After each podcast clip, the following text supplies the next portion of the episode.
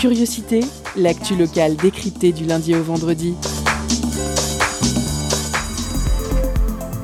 Chaque mardi, la rédaction de Prune interroge la sphère étudiante.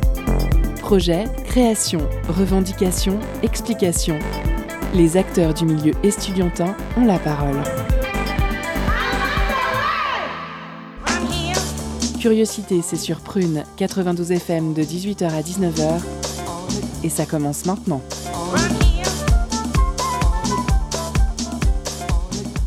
Bonsoir à toutes et tous et bienvenue dans cette nouvelle édition de Curiosité consacrée à la vie étudiante. Au sommaire de ce mardi 1er mars, une fois n'est pas coutume, on commencera avec le focus de l'émission. Il est ce soir consacré au forum Job d'été organisé par le réseau Info Jeunes Pays de la Loire, qui se tiendra le 26 mars à la Manufacture des Tabacs. Au programme Job Dating, atelier CV et lettre de motivation, consultation d'offres, conseils de pro. Pour nous en parler, nous recevons Marinette Vidal, animatrice et coordinatrice jeunesse du réseau d'Info Jeunes Loire-Atlantique et Vendée. Marinette Vidal, bonsoir. Bonsoir. Véritable lieu pluridisciplinaire de création collaborative, vous avez peut-être déjà entendu des Fab Labs. Remplis de divers outils numériques, ils permettent de créer presque n'importe quel prototype, d'échanger, de partager et d'apprendre. Alors si vous avez un peu d'imagination ou de projet, que remonter vos manches ne vous fait pas peur, réjouissez-vous. Dans le cadre des journées des libertés numériques, chercheurs, chercheuses, artistes et spécialistes proposeront des activités ouvertes à toutes et tous. Cédric Doutrio, responsable et animateur du Fab Lab au campus des sciences et techniques de l'Université de Nantes, sera l'invité d'Antoine en seconde partie de cette émission. Enfin, Vincent Podreau d'Alternante FM s'est penché pour le compte de la frappe sur les enjeux de l'alimentation en circuit court. Comme le sujet concerne aussi les cantines scolaires, il a rencontré Christophe Collin et René-Pierre Brachet, cuisiniers au lycée international Nelson Mandela, un reportage qu'on retrouvera en fin d'émission. Bienvenue dans Curiosité, l'émission qui décrypte l'actu locale. Installez-vous confortablement, on est ensemble jusqu'à 19h. Focus sur une initiative, un événement, un engagement. C'est le zoom de la rédaction.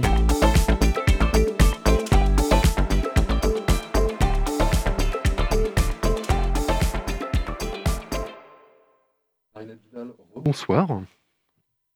Oh, pardon. Marinette Vidal, rebonsoir. Rebonsoir. Euh, c'est moi qui vous interrogerai ce soir. Vous êtes, comme je le disais à l'instant, animatrice et coordinatrice jeunesse du, du réseau d'Info Jeunes Loire euh, Atlantique et Vendée. Je vais réussir à parler. C'est ça. Euh, moi, j'ai connu ce réseau sous le nom de CRIGE, on en parlait tout à l'heure. Qu'est-ce qui, qu'est-ce qui a changé? Qu'est-ce qui s'est passé? Alors en fait, pour une question d'unité nationale, tout le réseau s'appelle désormais Info Jeunes.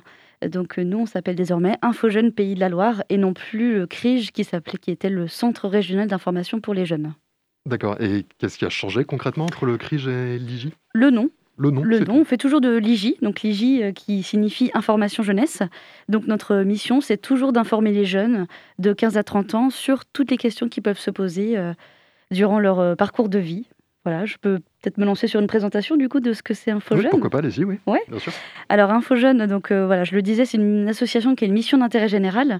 Notre but, c'est d'informer les jeunes sur euh, toutes les questions qui peuvent se poser, comme euh, les questions de formation, de travail, la question pour laquelle je suis là aujourd'hui, de logement, de transport, de départ à l'étranger. Voilà, les petites questions qui vont naître au fur et à mesure du parcours du jeune. Et donc, on fait partie d'un grand réseau euh, national avec euh, plus de 1300 structures en France pour euh, répondre aux jeunes de tous les territoires au niveau national. D'accord. Donc le, nom a changé, le rôle reste le même. pour garder un petit peu l'idée, vous n'avez pas changé de locaux non plus? Non, non, non, on est toujours situé 37 rue Saint-Léonard, donc c'est facilement accessible pour les hmm. jeunes. Alors la, la particularité, c'est qu'InfoJeune Pays de la Loire, c'est une structure régionale, mais dans nos locaux, on a InfoJeune Nantes qui informe les Nantais. voilà, de, voire même au-delà de la métropole. on a aussi d'autres structures à Rezé, Saint-Herblain, Saint-Sébastien, qui informent les jeunes sur tout le territoire. Ok.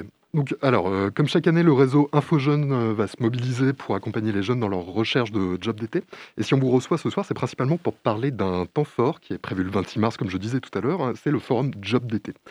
Euh, beaucoup de choses à dire. Vous mentionnez par exemple une dizaine de secteurs d'activité présents sur place. par exemple, restauration, tourisme, commerce. C'est autant de secteurs qui ont été impactés par la crise sanitaire. Hein. Est-ce qu'il y aura des répercussions à prévoir cette année sur ces secteurs?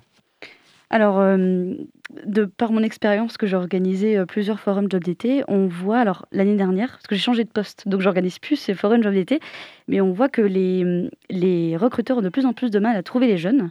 et donc, ce type d'événement va permettre aux recruteurs de pouvoir, rencontrer, de la main-d'œuvre et trouver des jeunes et toujours autant de secteurs cherchent des jeunes durant l'été, que ce soit dans le tourisme, la restauration, voire même encore plus, parce que c'est des secteurs qui ont peut-être été, enfin, qui ont été impactés avec moins de salariés, donc ils vont peut-être encore avoir plus besoin des jeunes durant la saison estivale.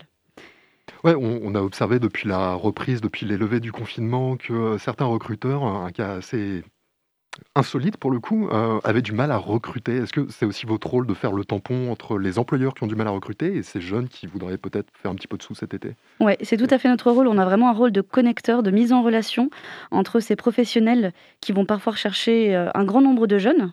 Voilà, on va surtout avoir des recruteurs qui ont au moins cinq offres à pourvoir pour ce forum job d'été et, hum, et donc voilà qui recherchent euh, des jeunes pour l'été. Euh, ça va permettre voilà, de la rencontre de la demande et de l'offre. Et c'est aussi euh, pour le jeune le moyen de pouvoir rencontrer un grand nombre de recruteurs. C'est pas toujours facile quand on cherche euh, une première expérience de job. Souvent c'est ça. Et cet événement existe pour ça. Et il y en a du coup sur tout le territoire des forums job d'été. On a une centaine de rendez-vous de février à mai là, mmh. qui arrivent. Donc c'est vraiment notre rôle en fait. Mmh. toujours un petit peu dans le même ordre d'idées, euh, je me pose la question, est-ce que par ailleurs, il n'y aurait pas de nouveaux secteurs qui pourraient bientôt se joindre, hein, à tous ces secteurs, euh, enfin, je pense notamment récemment, le directeur régional adjoint de Pôle emploi en février 2022, Dominique de Girs, euh, Grise, pardon, pointait le fait que le numérique, l'agroalimentaire, l'aide à la personne, qui est déjà un des secteurs qui est proposé, dans votre forum job d'été euh, et le secteur des transports logistiques ont joué un très gros rôle de locomotive euh, euh, après, sur la reprise pour l'emploi. Est-ce qu'il n'y a pas quelque chose à attendre de ce côté-là dans les... Alors effectivement, il y a des secteurs comme l'aide à domicile qui recrutent toutes les années de plus en plus. Donc on aura des entreprises de ce secteur-là. Dans le numérique, pas forcément parce que ça demande d'avoir des compétences. Et quand on, mmh. pour une première expérience de job d'été, c'est moins ce type de poste qui est à pourvoir. Après, effectivement, en logistique, pareil, on a de plus en plus de demandes. Donc il peut y avoir des secteurs qui ont du mal à recruter, qui vont utiliser les périodes comme l'été pour avoir de la main-d'œuvre des jeunes qui sont plus disponibles. Donc on a de plus en plus de une certaine variété de secteurs et, c'est super pour les jeunes pour qu'ils puissent euh, bah, se faire une première expérience et puis tester euh, idéalement dans un secteur qui leur plaise et pouvoir euh, par la suite mieux savoir ce qui leur plaît pour leur vie future. Mmh. alors ça c'était pour le qualitatif. Après au niveau du quantitatif, vous avez quand même réussi à recenser 1500 offres d'emploi. Déjà félicitations parce que ça n'a pas l'air d'être facile. comment vous recensez ces offres d'emploi? Vous collaborez avec d'autres organismes ou est-ce que c'est les employeurs qui vous contactent Les deux. Nous, on va euh, être à la recherche de recruteurs euh, pour euh, bah, pouvoir proposer vraiment une variété de secteurs et, d'offres aux jeunes. Et certains vont venir vers nous, comme les séjours adaptés dans l'animation, l'aide à domicile, où il y a beaucoup de demandes. C'est ce type de secteur qui va le plus nous, nous contacter. Et puis après, on va aller à la recherche de camping ou des choses aussi plus différentes pour le jeune. Voilà. Mmh. alors, néanmoins, euh, je note que vous recensez 1500 offres d'emploi et vous attendez 3000 jeunes. Euh, est-ce que ça veut dire qu'il n'y a pas assez de travail pour les jeunes en Pays de la Loire hein? Alors, les 3000 jeunes, c'est parce qu'en 2019, quand il y avait eu le monde d'avant, mmh. on avait accueilli euh, toutes ces personnes-là. Bon, on va voir si autant de jeunes viennent au rendez-vous, parce qu'on a constaté quand même que les jeunes viennent de moins en moins dans les murs. Donc, on s'attend. Il y a une raison à ça? Avec euh, le contexte, les jeunes euh, s'informent peut-être plus depuis chez eux mmh. et prennent moins l'habitude. Et c'est dommage de venir rencontrer des professionnels et de sortir de chez eux. Voilà. Et c'est dommage, on, on, constate ça au sein du réseau, euh, parmi les 60 structures qui la composent. Donc c'est dommage. C'est pour ça que je pense qu'il n'y aura peut-être pas autant de jeunes, mais même si je l'espère, mmh. j'espère être surprise. Et après, effectivement, il y a moins d'offres en face.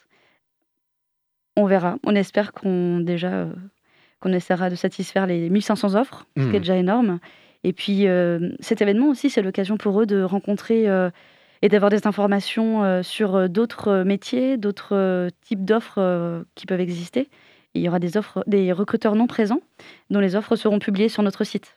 Et puis ça sera aussi l'occasion de rencontrer directement des employeurs et de nouer des premiers contacts. Hein. À ce sujet, vous proposez des job dating, euh, qui est un anglicisme sur lequel j'aimerais un peu revenir. J'imagine que ça parle à beaucoup d'auditeurs et d'auditrices, mais est-ce que vous pouvez revenir un petit peu sur euh, ce, concept? Qu'est-ce que c'est un job dating? Un job dating, c'est la rencontre entre un recruteur et un jeune. C'est un pré-entretien. On n'est pas euh, dans un entretien formel qui va durer 30 minutes. C'est un pré-entretien où le le recruteur va pouvoir présenter son offre et en face, le jeune va pouvoir poser ses questions.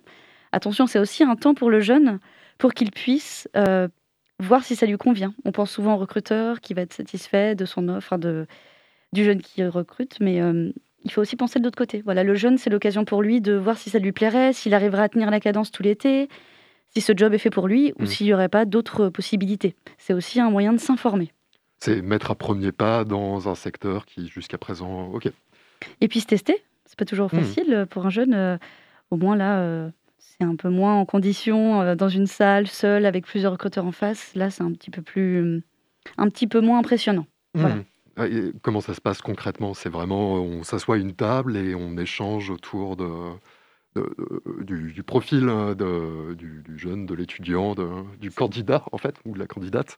Euh, et à côté de ça, j'imagine qu'il y a des questions du coup sur le secteur, enfin ce que, ce que vous dites en fait. Quoi. Oui, bah alors du coup, ça me permet de penser au fait que les jeunes, il faut bien qu'ils emmènent un CV. Mmh. Comme ça, euh, ça permet d'avoir euh, pour le recruteur le bagage du jeune. Et puis, même s'il n'a pas d'expérience professionnelle, on a toujours quelque chose à dire. Donc, il ne faut pas qu'ils hésitent à venir nous voir pour qu'on aide à construire ce CV, cette lettre de motivation, parce qu'en amont des forums, il y a tous ces types d'ateliers qui sont euh, mis en place. Et après, concrètement, c'est hum, des recruteurs sur des tables, les unes à côté des autres.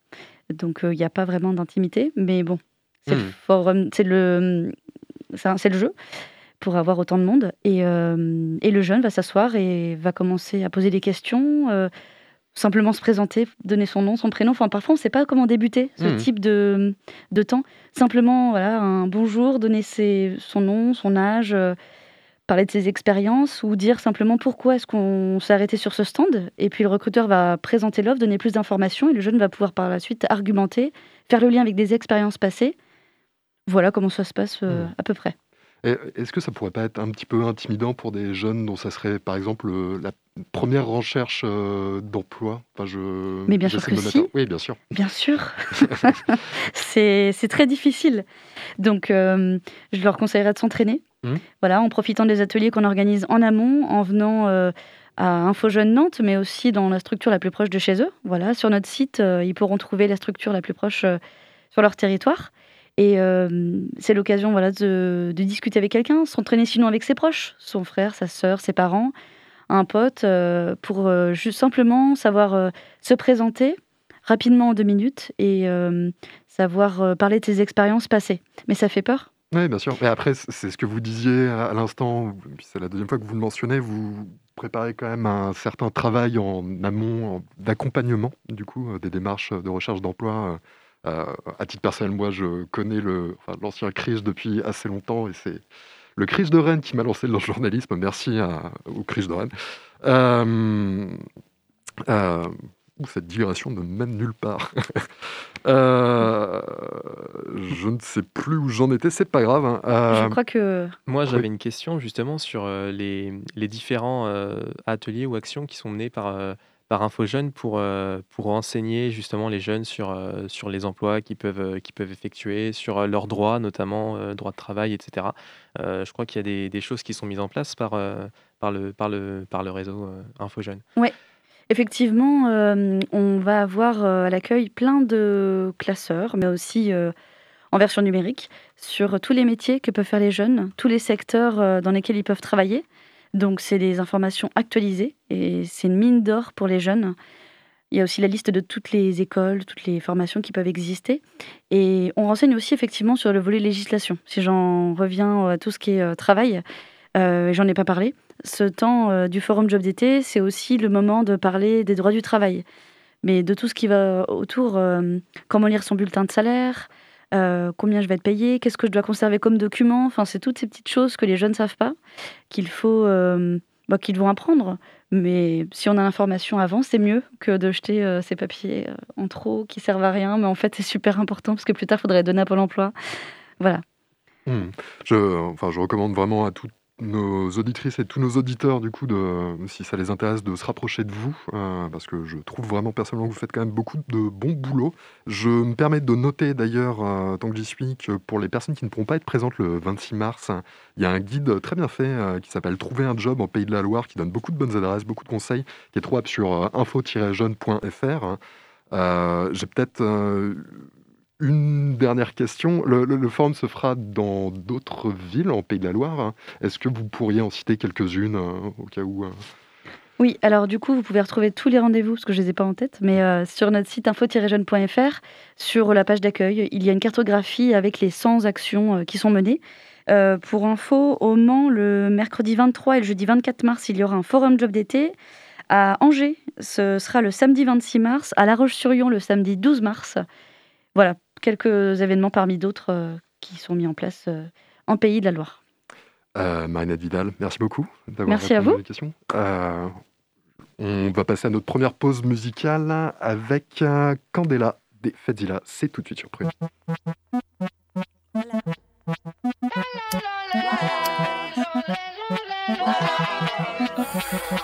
Oye, pasa la candela, préndeme la vela que quiero fumar. Me falta fuego y un compañero.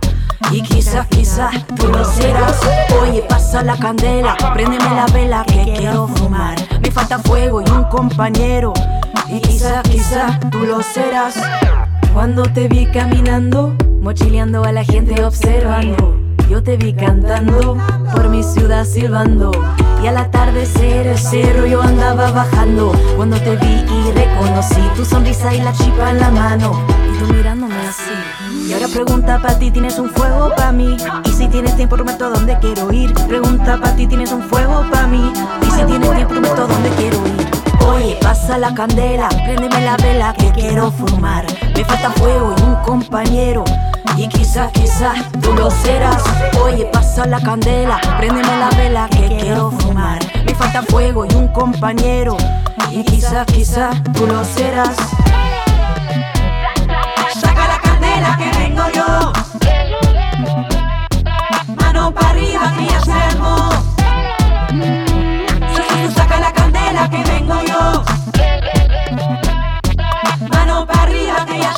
Oye, flaco. ¿Qué plan tiene esta noche? Vamos a caminar, yo no tengo coche. Pero amigo, yo traigo vino. Tú quieres tomar y andar conmigo. Yo quiero ver caer sin compromiso. El sol por los cerros hasta el piso. Vamos pa' la loma, ven, toma. El atardecer se, se, se, se asoma. Se, se, se, se asoma. Se, se, se, se asoma. Se, se, se, se asoma. Y ahora pregunta pa' ti, ¿tienes un fuego pa' mí? Tienes tiempo, prometo dónde quiero ir. Pregunta pa' ti, ¿tienes un fuego pa' mí? Y si tienes tiempo, prometo dónde quiero ir. Oye, pasa la candela, préndeme la vela que quiero fumar. Me falta fuego y un compañero. Y quizás, quizás tú lo serás. Oye, pasa la candela, préndeme la vela que quiero fumar. Me falta fuego y un compañero. Y quizás, quizás tú lo serás. Saca la candela que vengo yo. Ya salgo. Saca la candela que vengo yo. Mano para arriba que ya. Oye, pasa la candela, préndeme la vela que quiero fumar. Me falta fuego y un compañero. Y quizás, quizás tú lo serás. Oye, pasa la candela, préndeme la vela que quiero fumar. Me falta fuego y un compañero. Y quizás, quizás tú lo serás. Candela de Fedzilla, à, l'instant sur Prune, Julien était impatient de venir nous rejoindre pour faire des pauses, parler de cadeaux, pourquoi pas faire des pauses cadeaux? C'est tout de suite sur Prune. Concert, spectacle, cinéma. Tout de suite, Prune comble ta soif de culture avec la pause cadeau.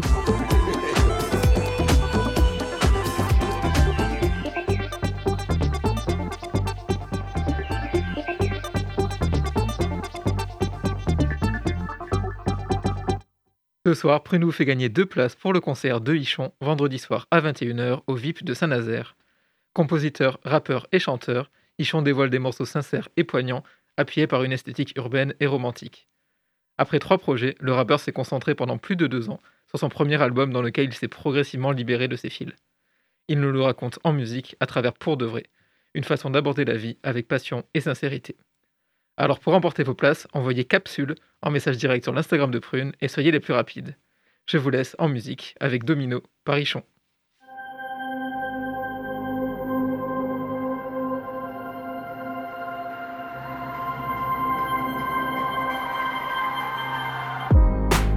Tout ce qu'on s'était promis, effondré comme des dominos. On ne peut plus être amis. On s'est trompé, on s'est trahi. S'est en allé, effondré comme des dominos.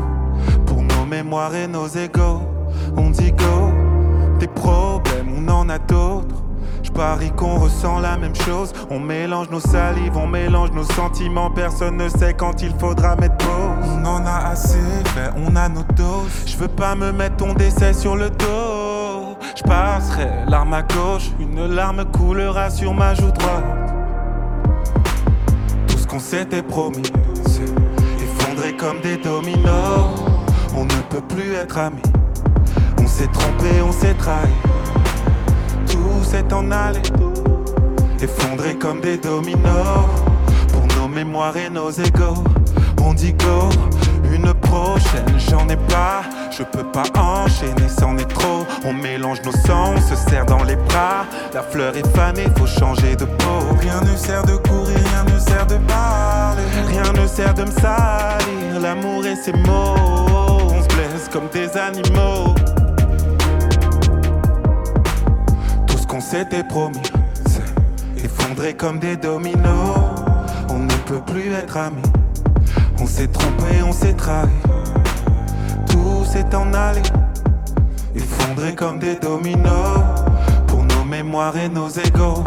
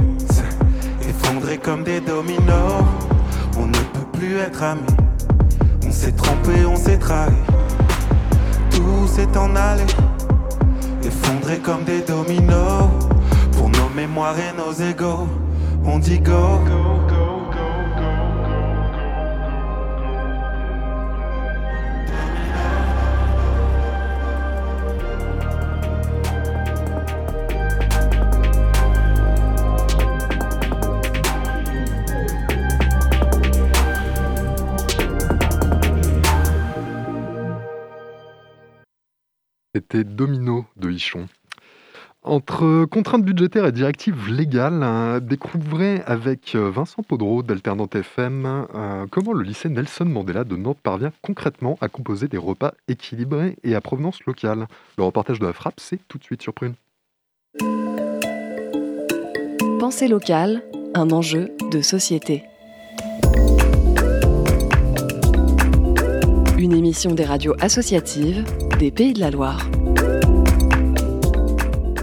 Depuis le 1er janvier 2022, la loi impose aux restaurations des collectivités publiques de proposer 50% de produits durables et de qualité, dont au moins 20% de produits bio. La région Pays de la Loire va plus loin et voyons concrètement avec Christophe Collin chef de cuisine au lycée international Nelson Mandela à Nantes.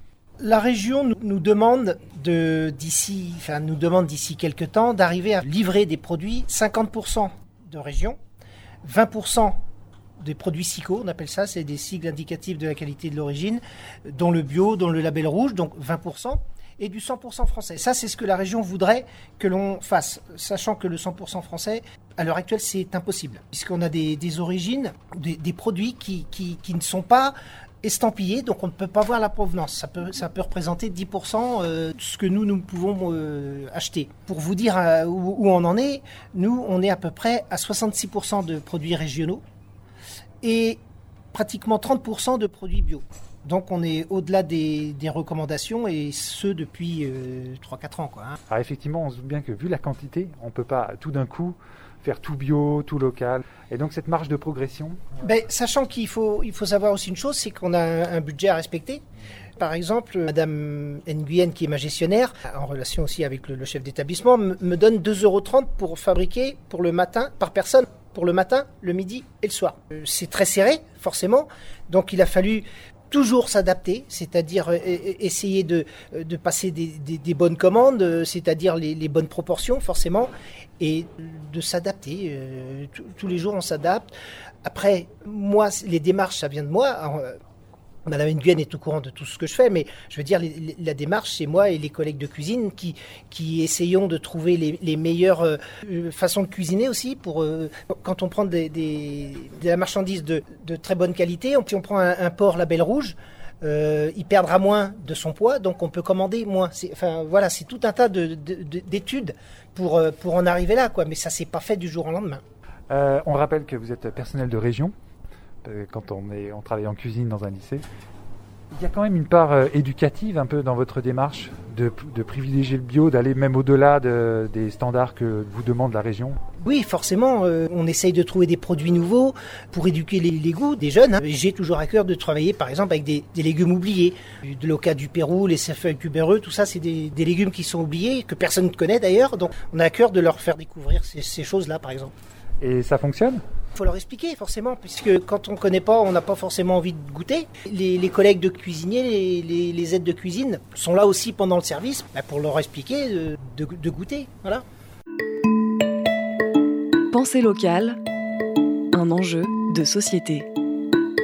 Je vais passer euh, peut-être à votre collègue. Ouais. Bonjour euh, monsieur. Alors vous vous appelez? Monsieur Brachet, je suis euh, seconde cuisine au lycée de Nelson Mandela. On est cuisinier de collectivité, hein, on est région, personnel région, mais on est dans l'éducation nationale et on a un côté éducatif qui en fait est très important. On doit les développer aux, nouvelles saveurs. et puis là, maintenant, c'est vrai que c'est la mode des, produits anciens, des légumes oubliés des choses qui, reviennent au goût du jour et tant mieux. On se doit aussi de leur faire découvrir des choses qu'ils n'auraient pas au prime abord euh, trouvé euh, chez eux. Et donc on doit ouvrir leur horizon et de leur faire découvrir des choses qu'ils n'auraient pas euh, forcément à la maison. Et c'est vrai que malheureusement les gens n'ont pas beaucoup de temps, les parents n'ont pas toujours beaucoup de temps pour préparer des bons petits plats et même des plats que nos aînés ont, connus. On n'a plus le temps, nous les parents, à faire ce, genre de plats. Donc alors on garde le patrimoine culinaire et on fait découvrir aussi d'autres choses qui ne sont pas très accessibles à tous les élèves. Et vous avez des retours d'élèves? Est-ce que vous avez le temps euh, parfois de, discuter des, élèves, de ce qu'ils vont manger oui, et puis des retours On le fait quasi, euh, quasiment tous les jours. Vous êtes content de faire ce métier Oui, c'est une satisfaction parce que en plus, si on était par exemple en cuisine centrale où on ne voit pas le public, là on a, on a tout de suite un retour avec le public et ça c'est très important. C'est des satisfactions. Merci beaucoup. Merci beaucoup. Un reportage de Vincent Podo pour Alternante FM. C'était Pensée locale, un enjeu de société. Une émission de la Frappe, la Fédération des radios associatives en Pays de la Loire.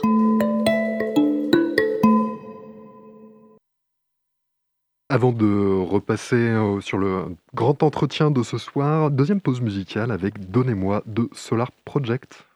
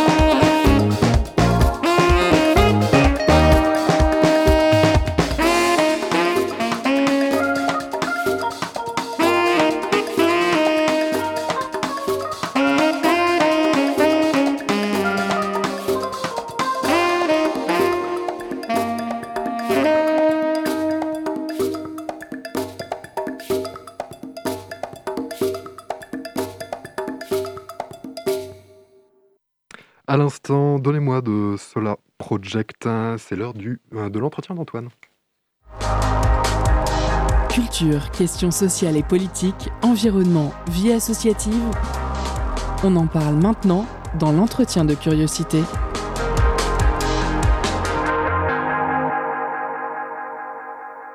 Bonsoir à toutes et à tous auditrices et auditeurs de Curiosité. Ce soir, nous nous intéressons au monde du numérique, de l'impression 3D ou encore de la découpe vinyle.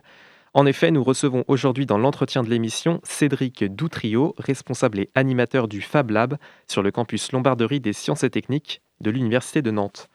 Euh, cet espace collaboratif de fabrication numérique permet de prototyper, presque n'importe quel objet à l'aide des outils et, machines mis à disposition au sein de l'atelier.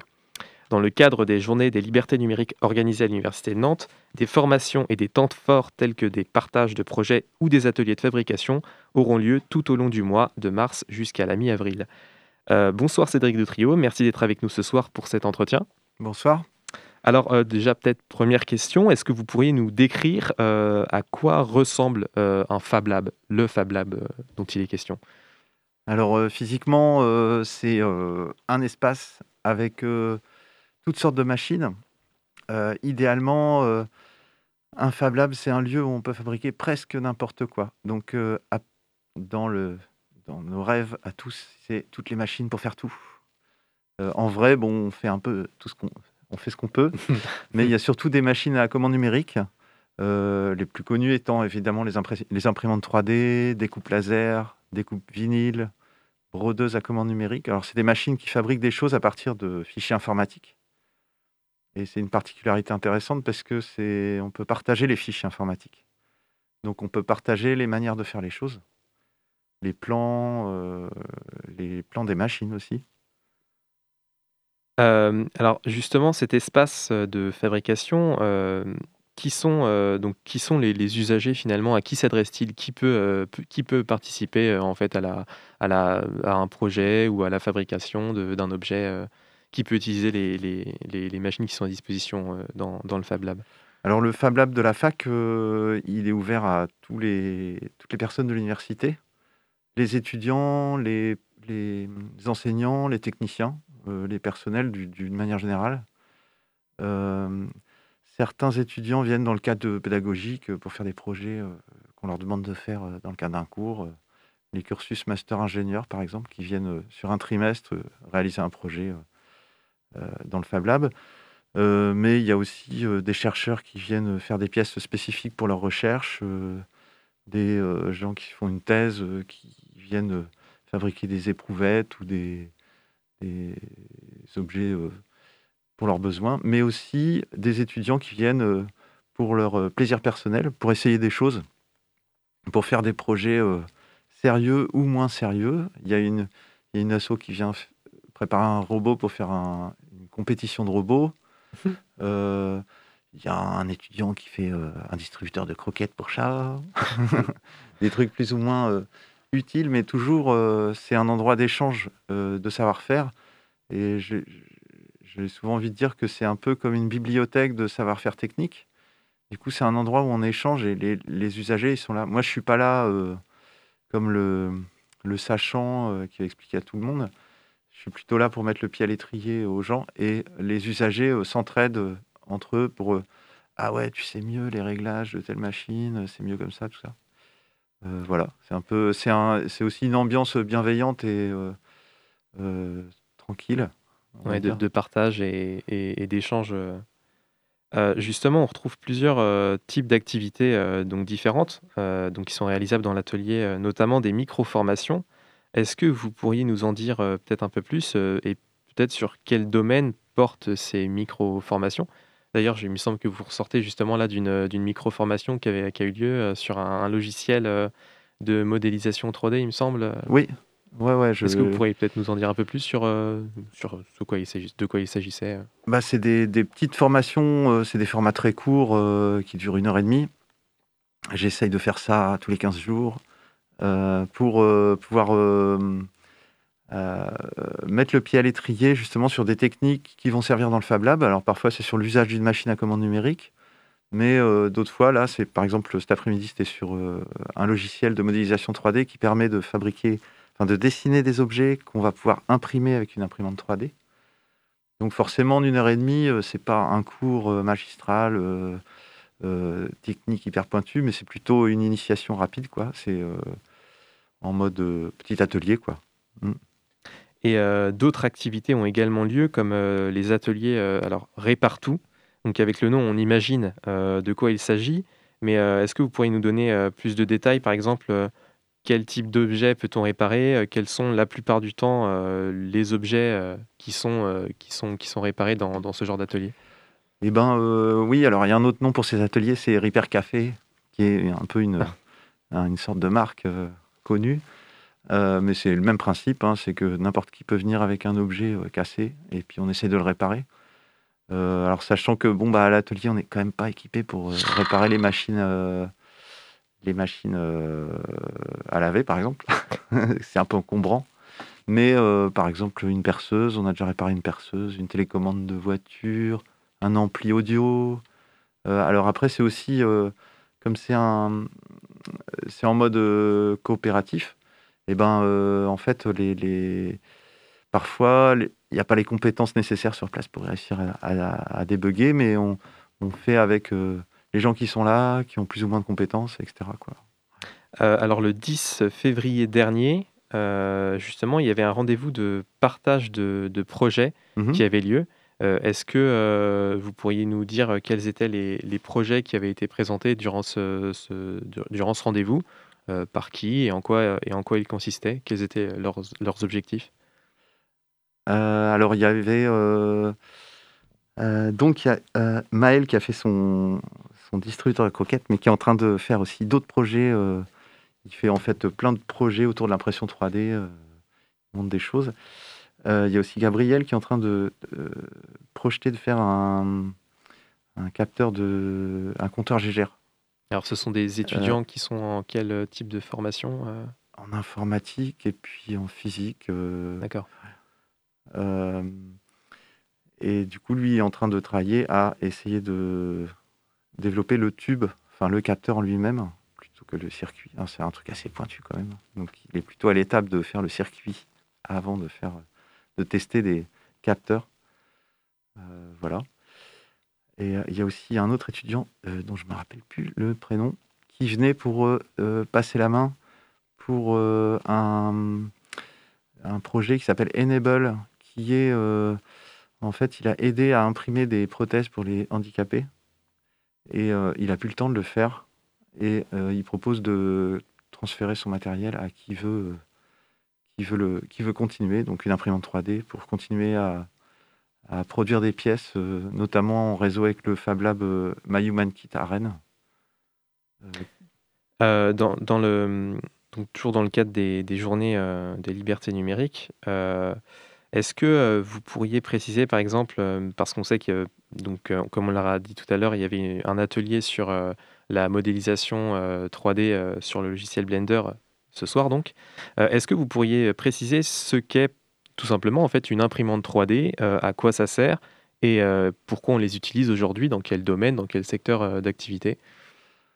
Alors une imprimante 3D, bah, c'est une, c'est une machine qui, imprime des objets en plastique, enfin celle qu'on a en plastique, d'après des fichiers informatiques, donc qui, est capable de, faire apparaître des objets. Euh, ça a une particularité, c'est que c'est une, invention qui est relativement ancienne, qui a 40 ans, mais qui est open source depuis peu de temps. Et je fais d'ailleurs une présentation euh, fin mars, je crois, dans le cadre des, journées des, libertés numériques, autour du projet RepRap, qui, est, euh, qui a été fondé par un Anglais du nom d'Adrian Boyer, qui a ouvert les sources de cette machine et qui a permis que cette machine se répande comme une traînée de poudre dans les dix dernières années, puisque avant c'était une machine très coûteuse, élitiste, etc et il en a fait une version open source, donc open hardware, c'est-à-dire avec les plans libres. Euh, il a partagé les plans de la machine avec l'idée que cette machine soit auto-reproductible, qu'elle puisse imprimer ses propres pièces. Et donc c'est pour ça que ça s'est répandu euh, très très vite. Chouette programme en tout cas, euh, vive les imprimantes 3D. Dernière pause musicale de notre émission, on se retrouve tout de suite après. Pour l'instant, c'est Moment Fit de Land of Talk.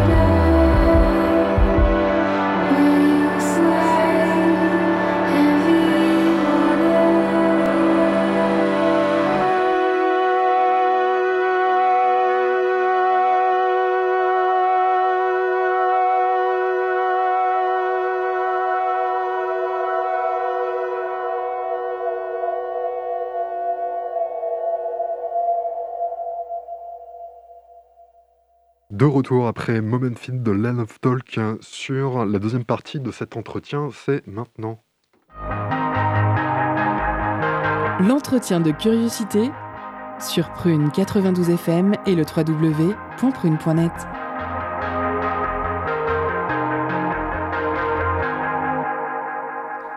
Nous sommes euh, de retour pour la deuxième partie de notre entretien avec Cédric Doutrio, responsable du Fab Lab, un atelier de fabrication numérique ouvert à toutes et à tous, étudiants, étudiantes, enseignants et personnels du campus des sciences et techniques de l'Université de Nantes. Nous revenons donc ce soir avec lui sur les différents usages, ateliers et projets qui auront lieu durant les mois de mars et avril cette année. Euh, vous nous parliez tout à l'heure justement de, ce euh, projet donc RepRap, qui est une, on va dire que qui a révolutionné un petit peu euh, euh, l'histoire de, tout ce qui va être euh, le domaine du numérique et de l'impression. donc le 24 mars, une présentation débat aura lieu autour de l'histoire du projet RepRap. Est-ce que vous pourriez peut-être revenir un peu dessus pour qu'on puisse avoir un, petit peu savoir de quoi il s'agit exactement?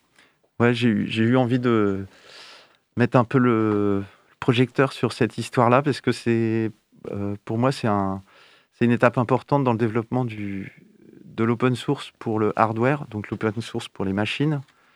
Parce qu'avant, il y avait les logiciels libres où euh, on connaissait le code des logiciels, mais il n'y avait pas de machines euh, libres. Et le projet RepRap a été une, étape importante puisque c'est, comme je disais tout à l'heure, c'est un, un, chercheur anglais qui a créé une imprimante 3D dont les plans étaient libres et ce qui a permis euh, la dissémination de la technologie à impression 3D dans le monde à une vitesse euh, énorme, puisque euh, avant qu'il arrive, l'impression 3D a existé pendant 20 ans, il y avait deux fabricants, quatre modèles, quelque chose comme ça. Et ben trois ans après que Adrian Boyer ait créé le projet RepRap, il y avait 250 variantes de son imprimante qui étaient dans le monde commercialisée ou pas commercialisée, ou gratuite, ou euh, en kit à faire soi-même, tout ça. Et cette technologie, elle s'est répandue et a permis de vulgariser et de faire connaître le concept de machine libre, donc euh, dont les plans sont libres, au contraire des brevets, des choses brevetées. Donc c'est des machines qu'on a le droit de modifier, qu'on a le droit de euh, transformer, de euh, dont on connaît exactement le fonctionnement, ce qui est très important dans, le cadre du Fab Lab, par exemple, parce que dans les Fab Labs, on est amené euh, souvent à faire des trucs expérimentaux, à utiliser les machines pas, tout à fait pourquoi, ce pourquoi elles sont faites, des fois. Euh, par exemple, bah, à Human Kit, ils ont, ils ont utilisé la technologie de l'imprimante 3D pour faire une machine pour écrire du braille pour les handicapés. Et ça, c'est grâce au fait que le projet était open source et que toute la technologie, les briques logicielles et matérielles sont restées libres. Et donc, ça a permis plein de variantes et plein de bah, d'évolution de, de, de, tout. De création. Euh, ouais, de projet. Mm, mm. Euh, justement, sur le, tout ce qui va être euh, donc l'imprimante 3D, est-ce que c'est c'est quelque chose qui. Parce que personnellement, j'en avais entendu parler, moi, il y a quelques années. Euh, et puis j'avais un peu l'impression que c'était quelque chose d'assez révolutionnaire, d'assez nouveau. Et euh, finalement, aujourd'hui, peut-être qu'on en entend euh, moins parler, ou du moins dans, dans la société, on va dire en général. J'ai l'impression que c'est quelque chose qui est peut-être un petit peu plus du domaine de, de l'expertise, du milieu professionnel. Est-ce que, c'est quelque enfin, est-ce que les imprimantes 3D aujourd'hui, déjà on peut en trouver sur le grand marché pour tout public?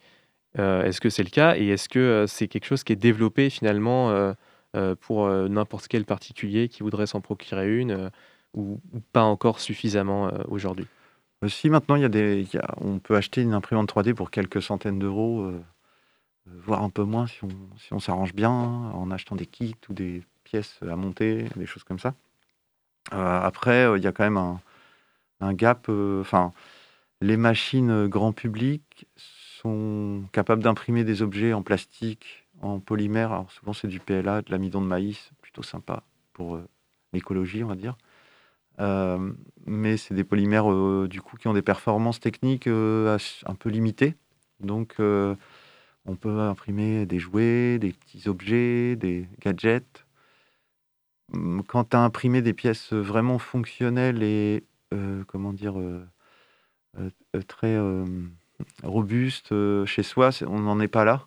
Ça, c'est plutôt effectivement du domaine encore euh, de l'industrie. Alors, par contre, euh, au niveau, euh, dans le domaine professionnel, enfin, des entreprises, on, commence à savoir imprimer couramment dans plusieurs alliages et aussi, du coup, pouvoir imprimer des pièces à la demande, donc spécifiques, qui vont changer à chaque commande, tout ça, tout ça. Donc ça, ça permet de faire évoluer les, les choses assez vite. mais ouais, alors après, le fait d'avoir le côté une imprimante 3D chez soi, je sais pas si c'est. Bah, pour les bricoleurs, c'est sûr que c'est super. Mais euh, après, l'idée du Fab Lab, c'est aussi d'avoir un atelier euh, euh, partagé qui soit comme l'atelier partagé du Braille tenu par Ping, où il y a des machines à disposition de plein de gens et qu'on peut partager, puisque une imprimante 3D, on n'en a pas besoin tous les matins, par exemple. Mmh. On peut permettre de partager. Quoi. Et dans le secteur euh, professionnel, on peut la retrouver dans quel, euh, pour quels usages euh, principalement ce, type d'outils? Enfin, Les imprimantes 3D, on les retrouve principalement pour concevoir quel type d'objet dans, dans, les secteurs professionnels aujourd'hui? Alors, je ne suis pas professionnel de la profession de la profession de, de l'impression 3D, précisément que je suis professionnel du Fab Lab. Mais euh, je sais qu'il y a beaucoup de développement autour de l'aéronautique. Par exemple, euh, notamment à l'IRT, euh, ici, Jules Verne, il, bosse pas mal là-dessus, sur imprimer avec des, composites, des choses comme ça, et faire des pièces optimisées topologiquement pour résister aux, aux efforts, etc. Et il y a par exemple à l'IUT, il y a une équipe qui travaille sur l'impression de maisons. Il y a d'ailleurs une maison qui a été imprimée euh, ici. Et puis euh, dernièrement, ils ont fait un projet open source aussi d'imprimante de maisons en terre, euh, donc qui est assez rigolo, puisqu'il a un peu dans le même esprit que, le projet originel, puisque tout est open source et avec des matériaux le moins cher possible, etc. Et comment ça va fonctionner justement Parce que, je me demande personnellement comment euh, comment une imprimante fonctionne-t-elle pour euh, produire ensuite un objet euh, qui va être utilisable Alors, enfin, ça sort de l'objet comme ça. Il y a des, des outils qui sont mis à disposition pour créer l'objet. Enfin, comment ça fonctionne une imprimante, une imprimante 3D alors, il y, a, plusieurs technologies, mais sur la, la, technologie la plus répandue dans les petites imprimantes 3D, c'est de la fusion de, des pots de fil fondus. En fait, c'est faut imaginer un pistolet à colle. Vous voyez un pistolet à colle? Bah, C'est un tout petit pistolet à colle qui se déplace, qui est piloté par un ordinateur. Et ce pistolet à colle, il dépose des filaments de plastique, couche par couche, et il va construire euh, comme un petit château euh, la pièce. Donc petit à petit, donc c'est très lent. C'est aussi euh, un des inconvénients de cette technologie, mais ça permet de faire donc des formes qui ont été dessinés en 3D donc dans l'ordinateur avant. Et après, on passe dans un logiciel qui va définir les trajectoires pour la machine pour qu'elle puisse déposer son filament au bon endroit pour euh, dessiner la forme petit à petit, couche par couche. Et euh, à côté de ça, on a aussi euh, de la découpe vinyle, enfin des microformations à, la, à la découpe vinyle. moi, personnellement, je ne sais pas du tout de quoi il s'agit. c'est quoi, en fait, la, la découpe vinyle? Alors, c'est une machine à commande numérique aussi, qui n'est pas euh, euh, des plus impressionnantes, puisque c'est euh, en fait juste un cutter piloté, mais qui est très pratique pour faire plein de choses. en fait, c'est un, elle est déjà très utilisée pour découper les autocollants qu'on met sur les voitures, par exemple. C'est donc un cutter piloté. Donc on fait un dessin sur Inkscape, par exemple, ou Illustrator, un logiciel de dessin vectoriel. On va dessiner des traits et on va piloter donc euh, le cutter pour découper soit des autocollants, soit des pochoirs, soit du, flocage pour des textiles. Euh, mais on peut aussi euh, découper du papier, tenir un crayon avec et dessiner sur du papier. on peut aussi s'en servir pour découper du papier sulfurisé et en faisant un peu de hack et du flocage de t-shirt, on peut faire un, des robots gonflables avec. D'accord. On peut utiliser cette technologie très simple pour faire des choses relativement compliquées. On peut faire des circuits imprimés souples en découpant du cuivre autocollant. Euh, enfin, c'est une machine euh, qui est assez, euh, qui est assez intéressante parce qu'elle est très abordable techniquement et elle a, pour, pour, autant, elle a beaucoup, elle a beaucoup de possibilités de création. Quoi. Eh bien, merci beaucoup, en tout cas, Cédric de Trio, d'avoir répondu à cette interview. Et puis, on vous souhaite une bonne continuation pour la suite donc, des, ateliers qui auront lieu ce mois-ci et, au mois d'avril. Merci de l'invitation. Un entretien qui, j'espère, aura donné beaucoup d'idées à beaucoup d'éditoristes. Hein. C'est déjà la fin de cette émission de Curiosité. Merci à Constance hein, de l'avoir réalisée et à vous de l'avoir écoutée. Si vous avez manqué un bout d'émission ou si vous voulez la réécouter, notez comme d'habitude que celle-ci est disponible en podcast sur le site prune.net. On vous laisse avec nos camarades de Moog et on se retrouve la semaine prochaine sur Prune, même heure, même fréquence. D'ici là, portez-vous bien.